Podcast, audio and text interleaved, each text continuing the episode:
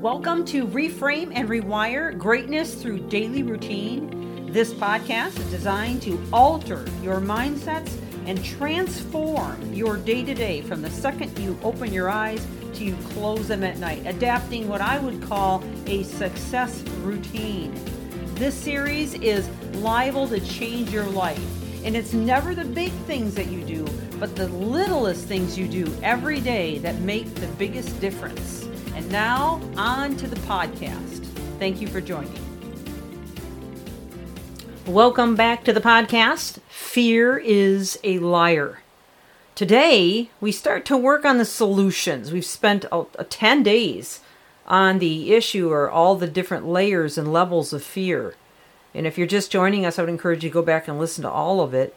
Uh, you know, some of it is is got uh, some science in it uh, as far as your body chemistry, physiology, what's happening, but also there's a lot of really powerful stuff in there uh, that we talked about. Some of it came from a PhD, and some of it I've you know I've just learned over the years.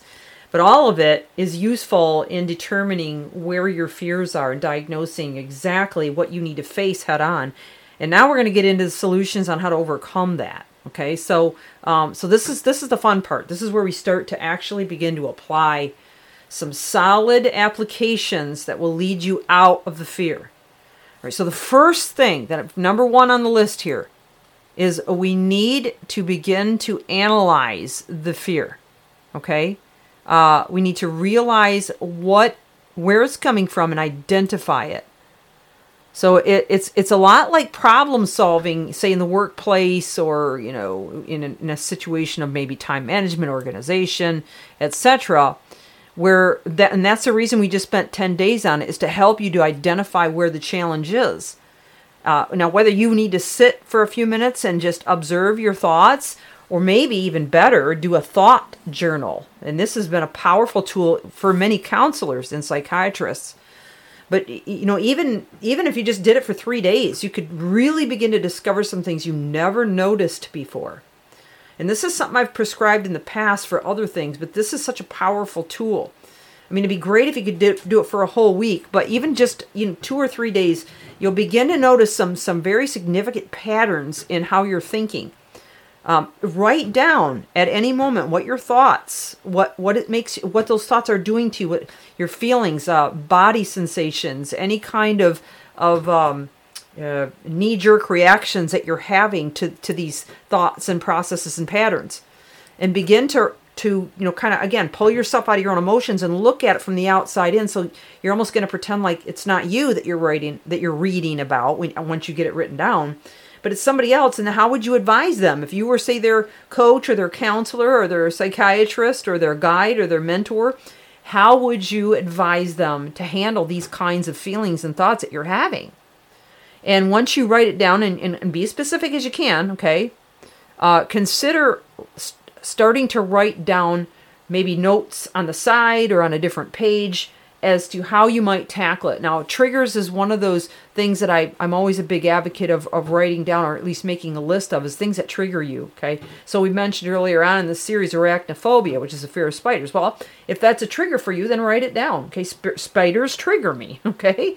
Um, if it's, you know, uh, something else that you're afraid of, uh, you know, relational issues, you know, maybe financial issues, societal issues, you know, whatever it is, health issues write them down as a trigger something that you know makes your heart beat faster that causes you to start to you know you know you feel that rise on the inside of you that you're getting scared that you're beginning to react in ways that are not going to be healthy for you. Not only physically in terms of what they'll do to damage your health but mentally because that's when when you're blinded then there's no cure okay? So the whole idea to this is to get beyond the blindness to begin to see things as they really are to get very honest, raw, and realistic about what you see on the page after you've taken this thought journal. Okay? So that's my first prescription. My first advice is just begin to record your thoughts. Just don't try to make them up or anything. Just think like you normally think and begin to pay attention to those things that are triggers and, and, and find out where the patterns are, where the disruptions are.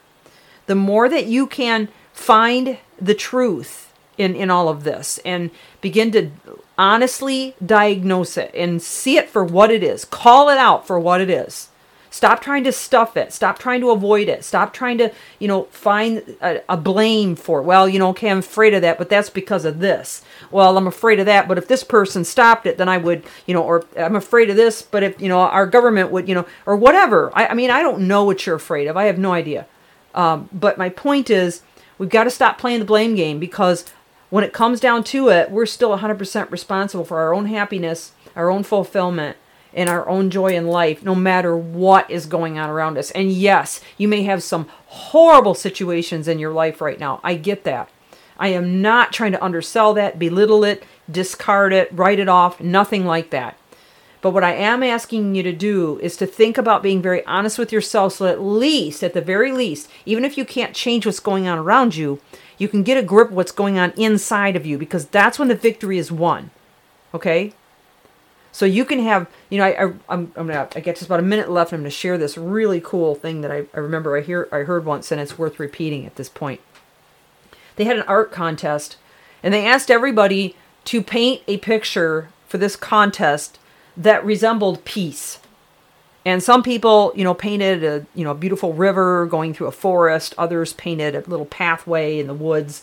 Some people painted, you know, this beautiful, majestic landscape with the sunrise, maybe over a lake.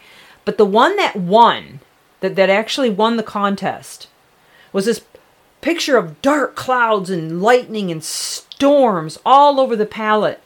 But in the very center in the front, on this little branch, was a bird and under this bird's wing was her little, um, you know, her little uh, birdlings, whatever they're called, little chicks. Um, they were under her wing, okay, baby birds, and and that that was the, that was a symbol of peace.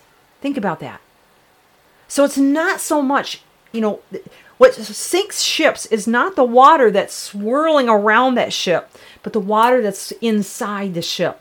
That's what's sinking the ship.